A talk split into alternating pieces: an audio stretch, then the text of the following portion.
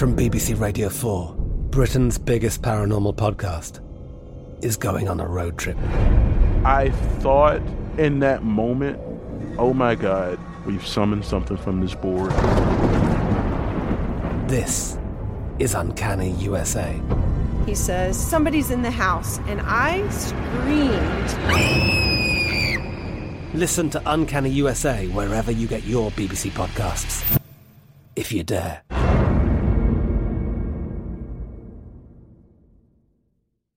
Hey guys, Steve here. You are listening to one of our original 26 episodes. If you've listened to any of our new episodes, you're gonna notice that we're sounding a little different in these ones. Yeah, there's a reason for that. There is. They've been remastered They have been remastered. because they had a really annoying hum. Yeah, I mean, a huge thanks to uh, listener James for doing almost all of the legwork on this Yes. thing. Yeah. You'll also notice if you had listened to what we're calling the Lost 26 episodes before and you're re listening now, the music and sound effects are gone. Yes, we've we've gone back to straight audio. So be warned, we sound a little different today than we do in what you're about to listen to. Yeah. Enjoy. Uh-huh. Bye. Okay, bye. Thinking Sideways. I don't understand. Does not compute. You never know. Insufficient data to formulate a reply. What? Stories of things we simply don't know the answer to. Well, hi there, and welcome back to Thinking Sideways, the podcast. I am Steve, I'm Devin. I'm Joe. and we, as always, are going to get into a story that doesn't quite have an answer and try and figure it out. Because Joe loves to solve them. Oh yeah, yeah, we'll solve this one for sure. Think- Yeah. Okay. All right. Good. Yeah. Uh, well, let's uh, let's hop right into the story. I'm not going to tell you what it is quite yet. I want to set the stage. So it's 1950, and we're in Germany. I better stop talking then, huh? No, no, no, it's okay. Okay. Uh, and uh, it's a nice sunny day. It's May. And wait, do you hear that? Um, Yeah, what, what was that? That is a U.S. airplane Oh. flying over the field that we're standing in. Oh, okay. Okay. Because we're in Germany in the 1950s, which means that it is now an occupied territory. Yeah, Yeah. pretty normal. Yeah, pretty normal, which makes sense.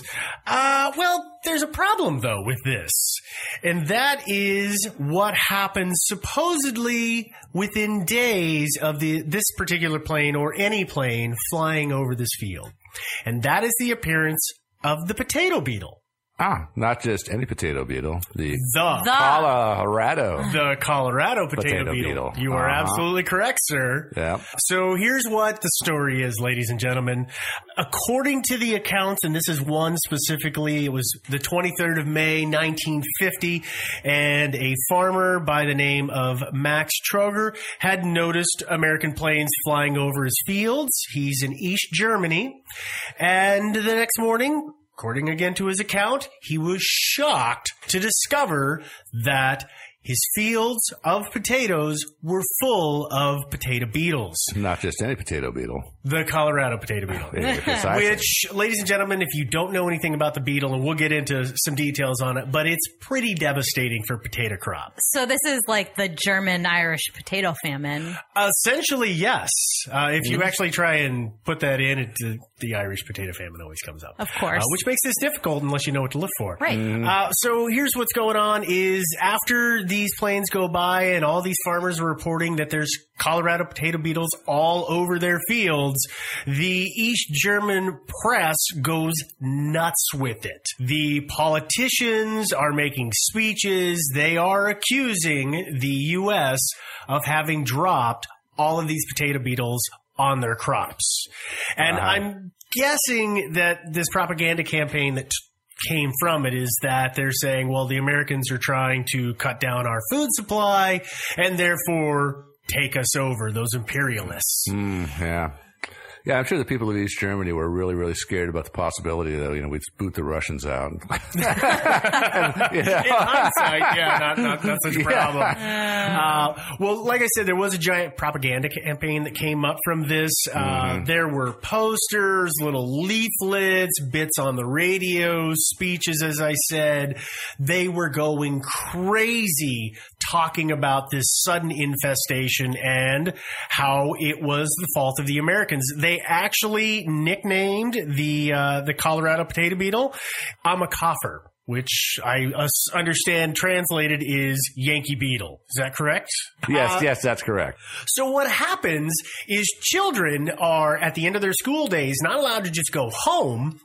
They actually have to go out to the fields and go through the crops and try and pick up as many potato beetles as possible. That's the real tragedy from this, right? Is that All the kids these- were losing homework time. yeah, yeah, that's that's exactly what it was. I'm sure they were really thrilled to be That out was there. the, it was the long game of Americans, right? We were trying to make the Germans stupid by like Ah. just taking out all of the homework time for young Yes. Germans. yeah, yeah, That's that's it. exactly it. Um, there are accounts that these children, some didn't really care, some believed it. Girls evidently were really squeamish about touching these beetles, and from the accounts, they would get twenty to twenty-five beetles an afternoon Mm-hmm. each, and then put them into glass bottles, and they'd be shipped off to be destroyed. I read uh, one account.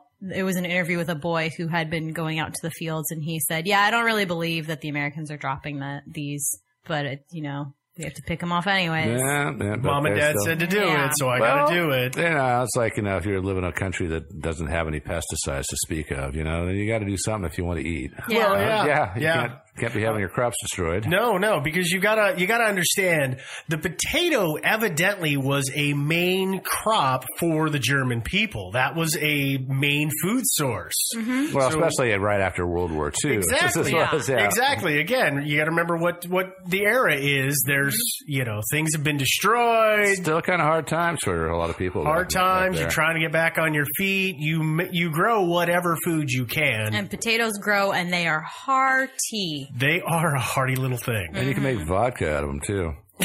This isn't Russia, Joe. that one might be one reason why there was such a scarcity of potatoes because there's a quote here from somebody who recalls uh, sharing a single potato between herself and her mom and dad for breakfast. Mm. So it probably wasn't just a potato beetle. It probably was the Soviets carting away half the potato crop to make Yeah. vodka back in the Yeah, homeland. maybe. Well, what comes out of this is that nearly half of the crops for in 1950 were destroyed in East Germany by the Colorado potato beetle. That's substantial. Mm-hmm. yeah, that that's a huge reduction in available food crops, Mm, Yeah. which is not a good thing. Especially if it's a staple. Yes, yeah, it's it's the main, it's one of those main staples. Uh, so, like I said in the beginning, the uh, the Germans were blaming the U.S. for dropping the beetles on them. The U.S. of course was saying, "No, we didn't do it. It wasn't us." Uh, and we're going to get into the theories about what's going on and you know why is this invasive species suddenly there. Mm-hmm. It actually had been in Europe before. Yeah, yeah, and we're we're gonna go there, but I do want to talk about the beetle a little bit uh, because okay, we hear about this beetle, you don't really have a lot of context, so I just want to give some background on this particular little bug. So the Colorado potato beetle is very prolific. A female can lay about 800 eggs in a season. Oh no! Yes. Yeah. Insect birth things freak me out. Ah. As a woman, I Yeah. just have to say. Um, so their eggs are only about a millimeter. They're really small. They lay them in, uh, I guess, bunches of 20 to 30 at a time on the bottom of leaves. So they're not easy to spot. Because if you've ever seen a potato leaf, they, they have lots. They're just covered in them. So you can imagine every one of those covered in eggs on the bottom. That's a lot of leaves to turn over. That's a lot of leaves to turn over. Yeah. And basically, what happens is they hatch, and those hatchlings immediately begin to eat the leaves. They do what's called skeletonizing, where they basically eat all of the leafy matter, and you just get left with the veins of the leaf. that reminds me about every other shrub in my yard. and uh, then eventually they uh, they go on to it, through their life cycle. They pupate, they turn into a larva, which goes underground. Then they come back up, and they're an adult. At which point they're eating again, and they're eating the leaves again. and laying eggs. And, And laying eggs. And the hard part about the larva is they will do what's called diapause, I believe is how you pronounce it, Mm-hmm. which basically means if the conditions aren't right, they'll just stay essentially in hibernation in the ground Oh, yeah. and then wait till it's nice to come out again. That's the worst. So you're thinking, oh, it's a cold snap, yay, they're all going to go away. No, they they just come right back. I feel like mosquitoes do that too. Yeah. Uh, but anyway, the uh, the Colorado potato beetle can go through up to three generations in a season. Yeah. So that is a lot of little bugs. Yeah, well, I, I certainly think that if uh, it is possible that we rounded them all up from over here and dumped them over there just to get rid of them, sounds like they're Uh, yeah, well, that could be. yeah. Well, So- that's I mean that's that's the multiplication of those is just like it's amazing. It's astounding, especially if you don't have anything that's really eating them, no mm-hmm. natural predators in that area, no pesticides. If the best you can do is school age kids picking off the beetles they can see, you know, you think of, you know, you drop 800, mm-hmm. right? And each, you know, 400 of those are females and they each lay 800 eggs Yep. every what month?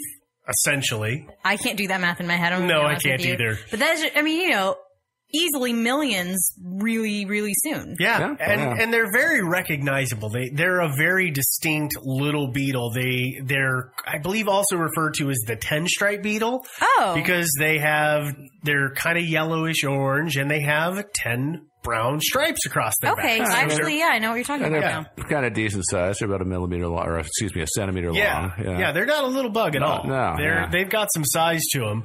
Um, and here's just here's a couple of facts. So we talked about how many they can, uh, the eggs that a female will lay. Uh-huh. A single larva, and again, this is just hammering the point home on how much they can devour, will eat forty square centimeters of a leaf of leaf in a day. That's Mm-hmm. okay. That's a lot of So, area to be yep. devouring. Yeah. Yeah. And the other hard part about the beetle is it is extremely resistant to insecticides. Oh. Meaning that they're they're very good at adapting. So for a couple of generations or a couple of years, you might wipe them out with one poison, but then they're gonna Yeah. They're gonna adapt to it, and suddenly you got to find something else. Do they only eat the one, the potato plant, the one kind of potato plant? No, they will eat potatoes, cucumbers. There's something else that I can't think of at the moment. They do several crops, but their favorite is potatoes. So it's not Yeah. like you could just rip out this one breed of potato and plant a different kind. It's Yeah, you think about it, it's not the potatoes they're eating; it's the leaves. That's You true, know, yeah. So yeah, it would be pretty hard to switch plants like that. Yeah. but I think I think they actually had some success with DDT, and unfortunately a, a DDT resistant strain of the beetle turned up. yeah, as So, yeah. as it always does. Yeah, nature's kind of funny that way. Yeah, yeah. Uh, so let's go ahead and let's hop into some theories Okay. as Let's to uh, how the beetle got there or what the deal is. So we will go ahead and take the bull by the horns and we will take on the popular theory, which is that the U.S. did it. The potato beetle is known to have made its way into Germany in the past.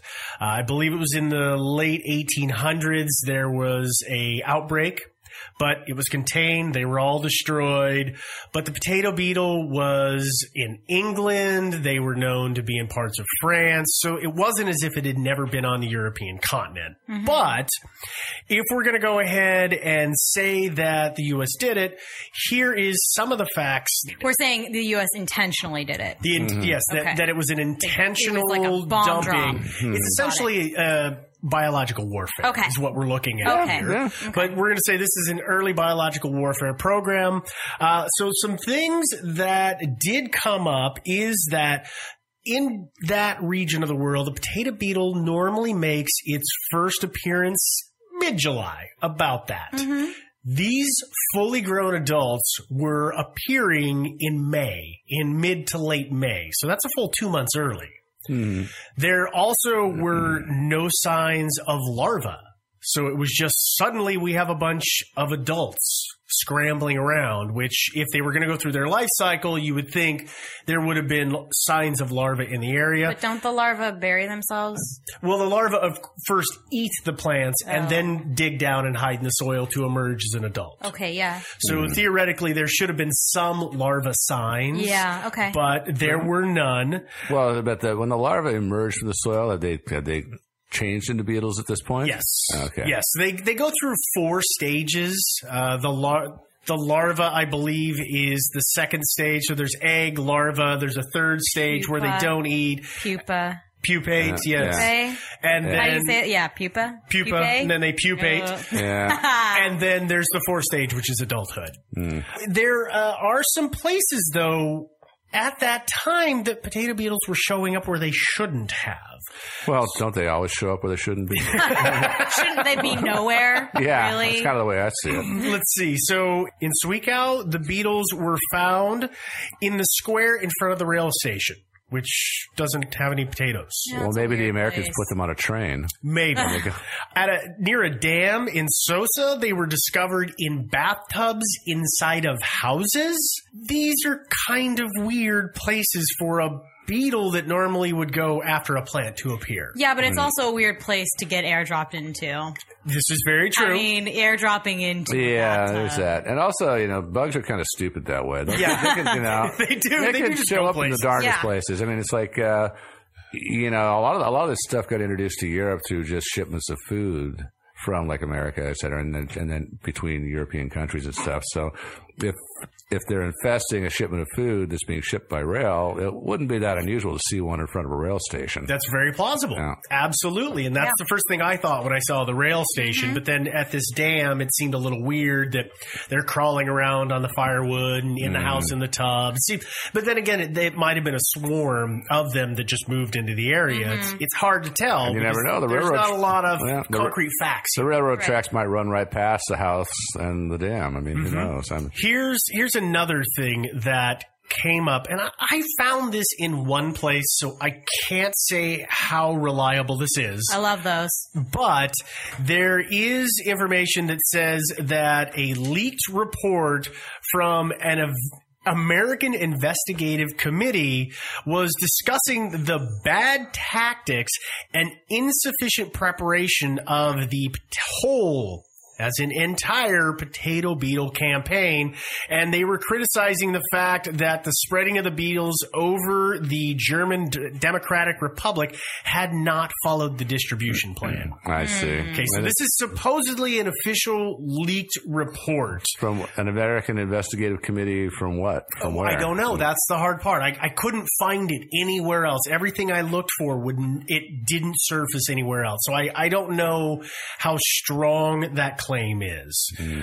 Another bit in the Americans did it theory, intentionally did it, is there is information out there about a chemical which is referred to at the time as E838, which was a new pesticide which was being marketed to take care of the potato beetle. Uh-huh. So it makes sense, according to this theory, that what you do is if you want to get the German people under your thumb and you want to make them depend on this pesticide and have to purchase it from you, go ahead and introduce the pest.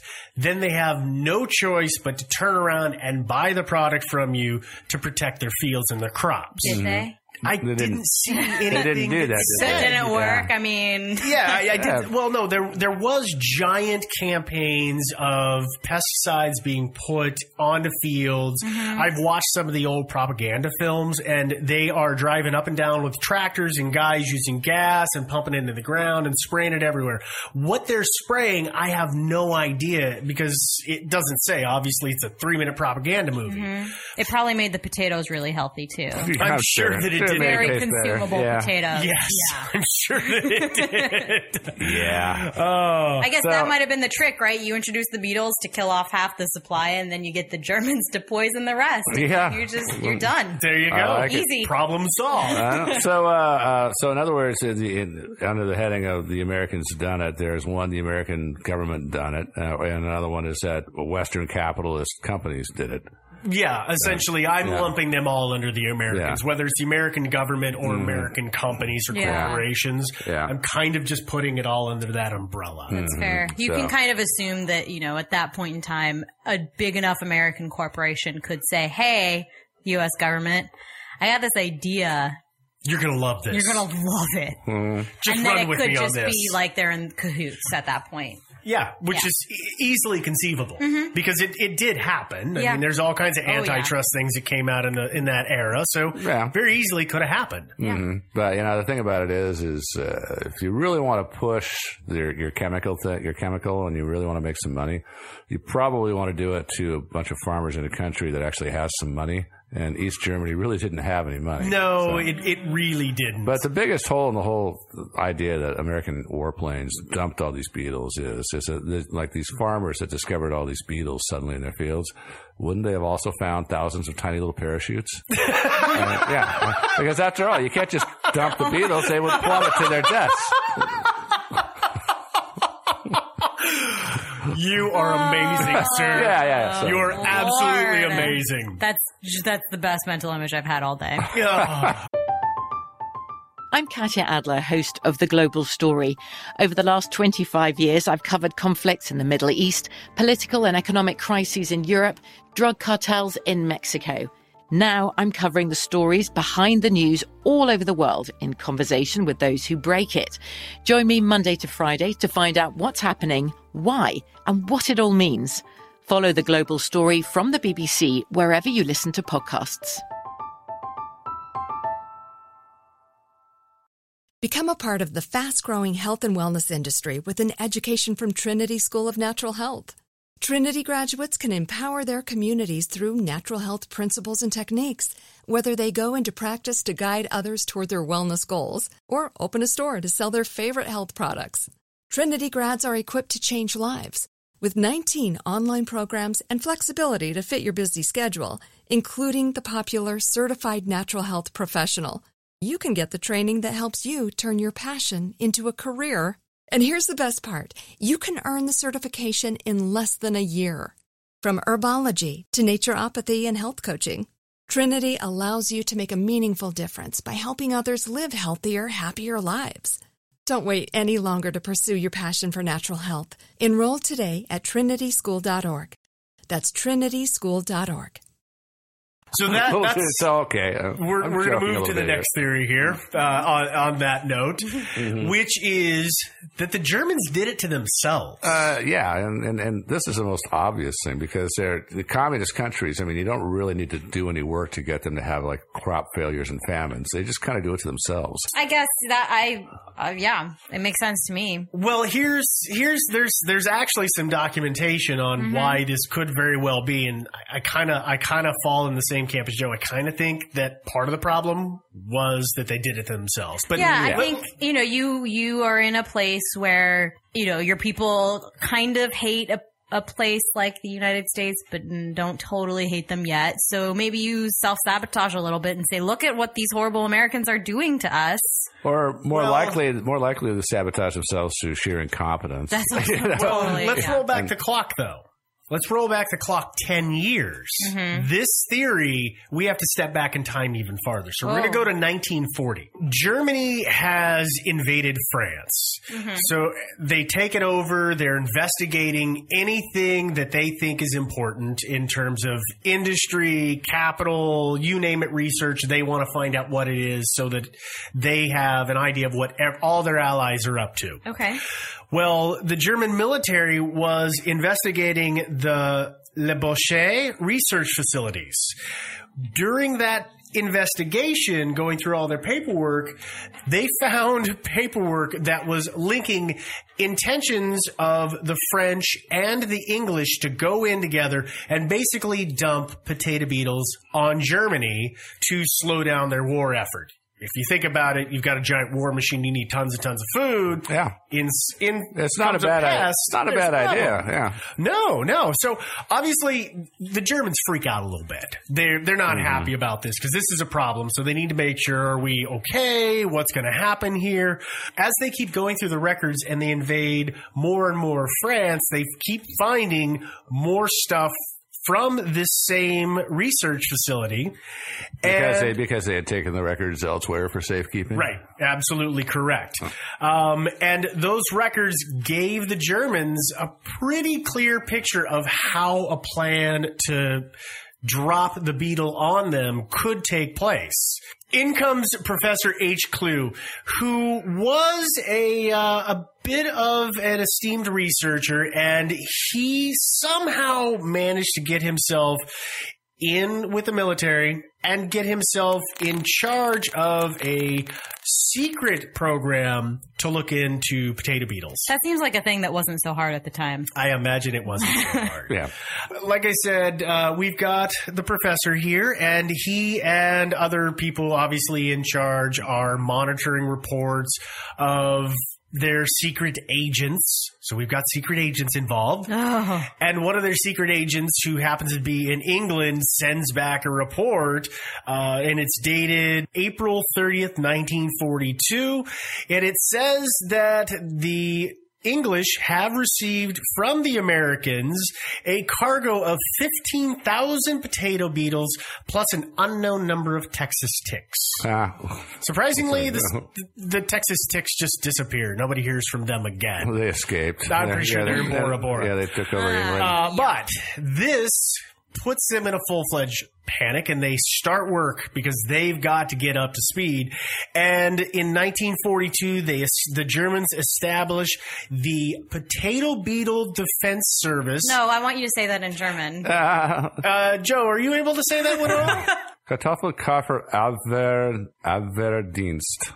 Wow. I Just the long. I just. Kartoffelkäfer Ab- Abwehrdienst, I think is how it's pronounced. Okay, Yeah. and they also went ahead and they set up the P- Potato Beetle Research Institute. Can you uh, give this in, in the? Uh, Kartoffel, Kartoffelkäfer Forschungsinstitut. Uh, yeah.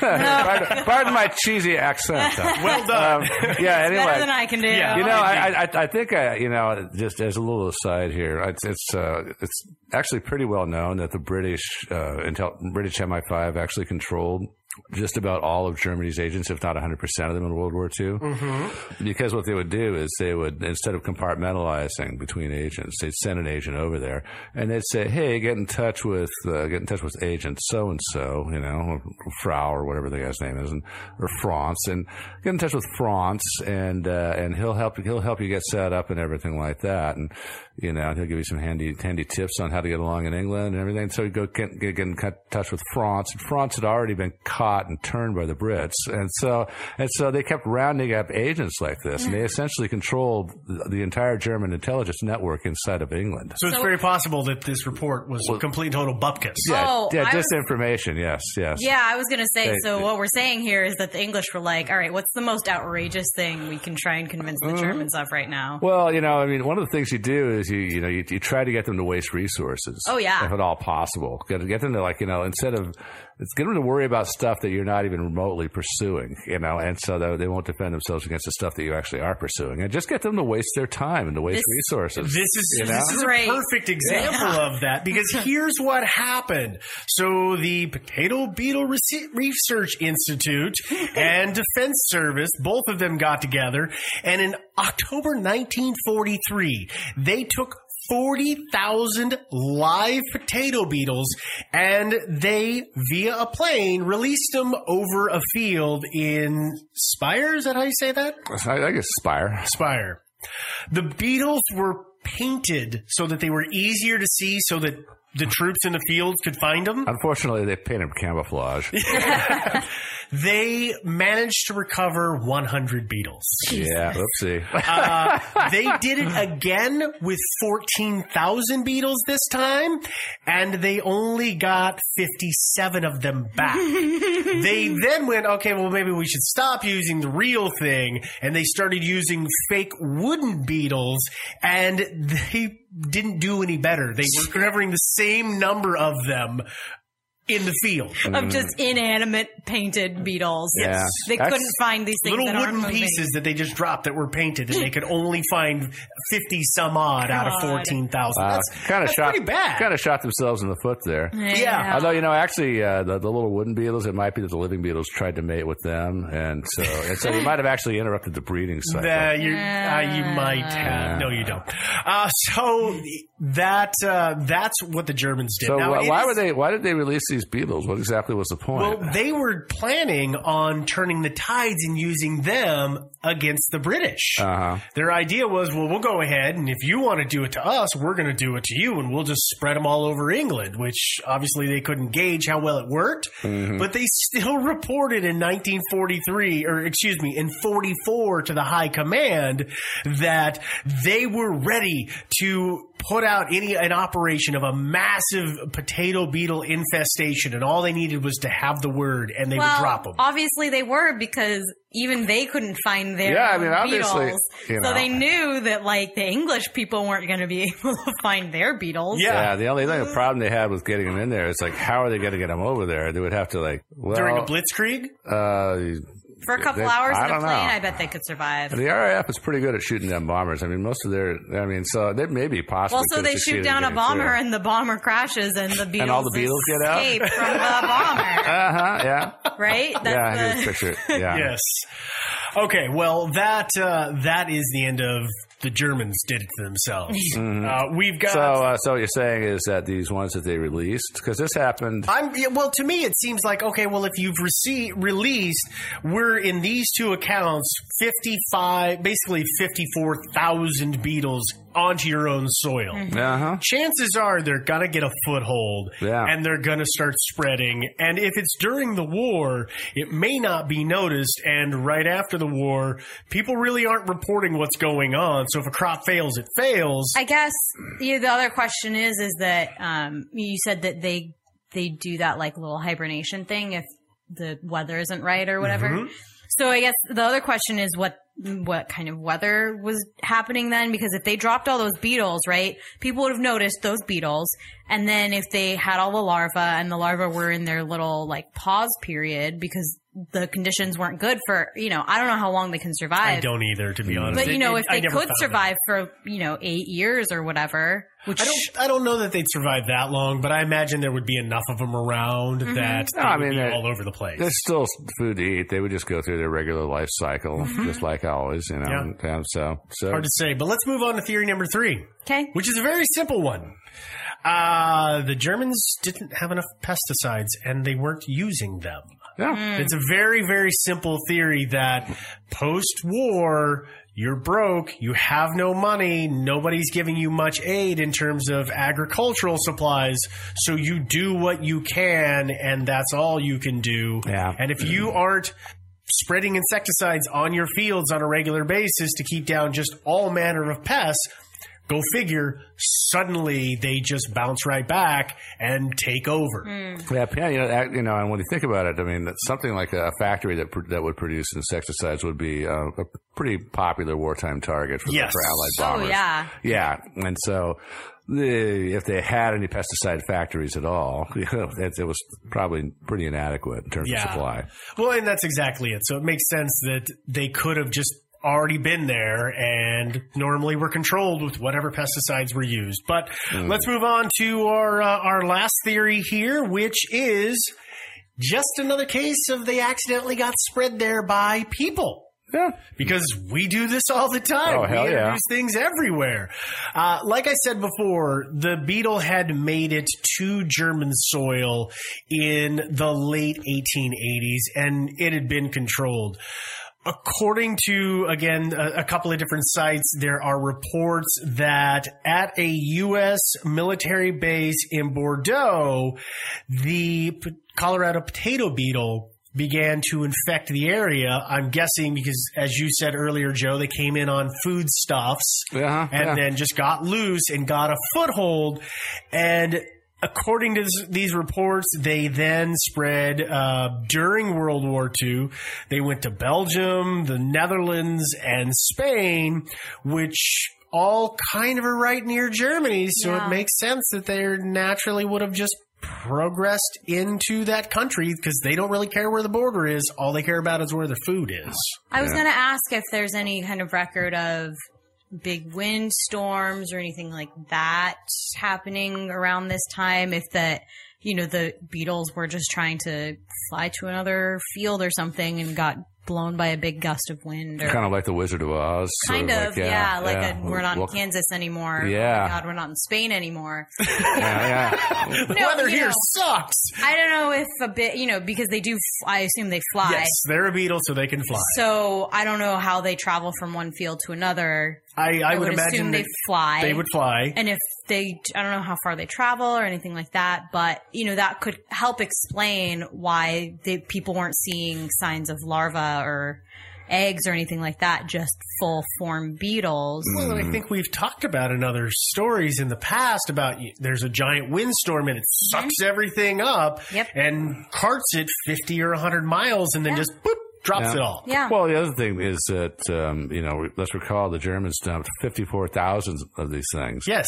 onto a field, and were hardly able to find any of them. Which means Yeah. these things could be like spreading all throughout your your fields and your whole region, Mm-hmm. and until it, it reached a certain point, you would density, not you yeah. would not even notice. Yeah. And so they apparently these little guys are hard to see, even Yeah. when they've been painted. Yeah. So that I mean that's exactly right. So it's it's one of those stories that there's all kinds of ways. I personally think that there's no one theory that's right. I don't think that the US did it intentionally. Yeah. I don't think the Germans did it all on their own. I think that it's everybody involved in this story is probably a little guilty. Yeah. No, it's But most- we yeah. don't know exactly what caused it. Yeah, I mean, if you're going to look for like historical precedent, uh, usually you know governments that are incompetent, uh, you know, and they, and they have things like fail, you know crop failures and famine, they want to blame somebody else. Oh, of You know, course. so of course the East Germans want You to wanna stay in finger the power. US. Yeah, yeah. So, so uh, that's kind of my thinking. Yeah, and, and, and I think you were you were saying before uh, when we were talking about this previously before we started recording is that Berlin is is in East Germany, right? Uh huh. So there's going to be airplanes that are from the U.S. All the time. flying all the time. All the time. Yeah. So it's not The, uh, as if this was an uncommon thing to have U.S. planes going overhead. I mean, I'm sure that American and British and French planes were flying from all points of the compass, or at least from the west. You know, because uh, West Germany kind of in, semi encircles East Germany, or did. It's not not anymore. And then with Berlin right here in smack in the middle, so you could have, have planes approaching from the southwest, the northwest, the west, and all. Well, all, and the Berlin. Wall didn't go up for another 10 years. So Yeah, you know there could yeah. be planes that were coming from the other direction too before it became a no-fly zone. Yeah, and so uh, yeah, and so and I don't really see the motive, right? Right, you know, to be honest with you, for us to do that because especially especially given that um, this is post-war, it wasn't definitively established that diver- that Germany was going to be sort of semi-permanently divided at this point in time. It was still a state of tension between the Soviets and the Allies and forces, and it still it still hadn't really crystallized into the form that it finally took with the building of the wall 10 years later and Right. then, and then many many more years of repression in Germany and all that that and but it wasn't set in stone as of, as of 1950 and plus Europe was still recovering from the war. And so the idea of deliberately and there was already been a lot of food shortages and famines in, in Europe mm-hmm. because of the war. And so the idea that we would want to go out there and just you know make things worse well It doesn't make a lot of we sense. kind of we were we were kind of trying to like you know get the continent to recover, you know. Mm-hmm. So that's one and yet another reason why I think it was probably just it happened, and the East Germans just didn't want to shoulder any of the blame themselves. So Yep. pointed the finger at the Yanks. Indeed. Yeah. Well, that having been said, that's the end of our theories. Uh, ladies and gentlemen, as always, we're going to go ahead and put up some of the links to this story on our website. So if you want to check them out, you're more than welcome to. That website is thinkingsidewayspodcast.com. We're always looking to hear from our listeners. So if you've got some thoughts on the story that you want to share or you disagree with uh, uh, something that we said, let us know. We or if appreciate you are that. if you are a uh, East German potato beetle, uh, we want to hear from you. Yes, indeed.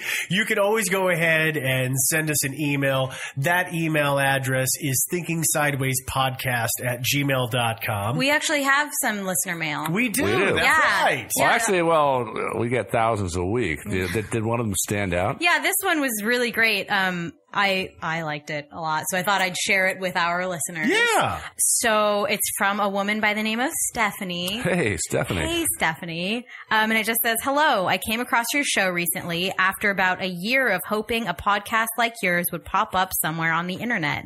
I like your whole vibe of presenting known information about mysteries accurately and trying to make edu- educated guesses about what happened. I also end up cracking up a lot during your shows. And then she gives us some suggestions of shows that Stephanie, I want to assure you, we're definitely going to take on Mm. mm, in the future. I don't know about near future. I but- I remember looking at those recently when the ones that she had suggested. So Yeah. those were good suggestions. Yeah, Mm-hmm. so we're we love to hear from you guys about how much you love us. oh yeah, yeah, definitely. Um, Well, I'm just glad somebody else is laughing at our jokes. Yeah, me too. Obviously, we're we're we're not that funny, but at least we're, we're We think we're sort of funny. Yeah, we, we're hilarious. well, yeah, we fooled somebody anyway. But thanks for the thanks for the story ideas, and uh, yeah, Yeah. we'll get right on that. Well, Very cool. Well, email aside, what else do our listeners need to know? Well, they can always listen to our show.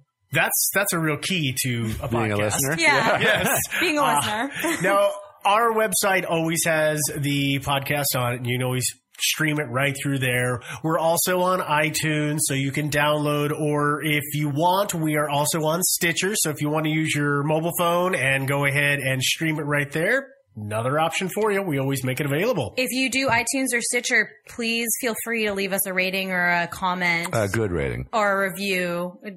I mean, you know, if Well, you like like- us, leave else? us a good. I'm not Yeah. going to say leave us a good review, but leave Yeah. us a good Leave us- review if you like us. Leave a review. We like You to hear from you folks. Yeah.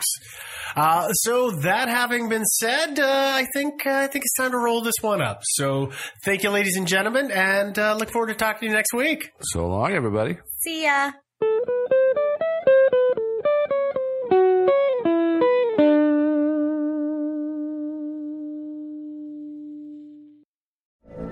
From BBC Radio 4, Britain's biggest paranormal podcast is going on a road trip. I thought in that moment, oh my God, we've summoned something from this board. This is Uncanny USA. He says, Somebody's in the house. And I screamed. Listen to Uncanny USA wherever you get your BBC podcasts, if you dare.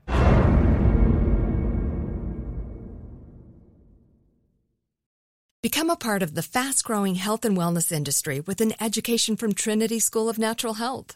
Trinity graduates can empower their communities through natural health principles and techniques, whether they go into practice to guide others toward their wellness goals or open a store to sell their favorite health products. Trinity grads are equipped to change lives. With 19 online programs and flexibility to fit your busy schedule, including the popular Certified Natural Health Professional, you can get the training that helps you turn your passion into a career. And here's the best part you can earn the certification in less than a year. From herbology to naturopathy and health coaching, Trinity allows you to make a meaningful difference by helping others live healthier, happier lives. Don't wait any longer to pursue your passion for natural health. Enroll today at trinityschool.org. That's trinityschool.org.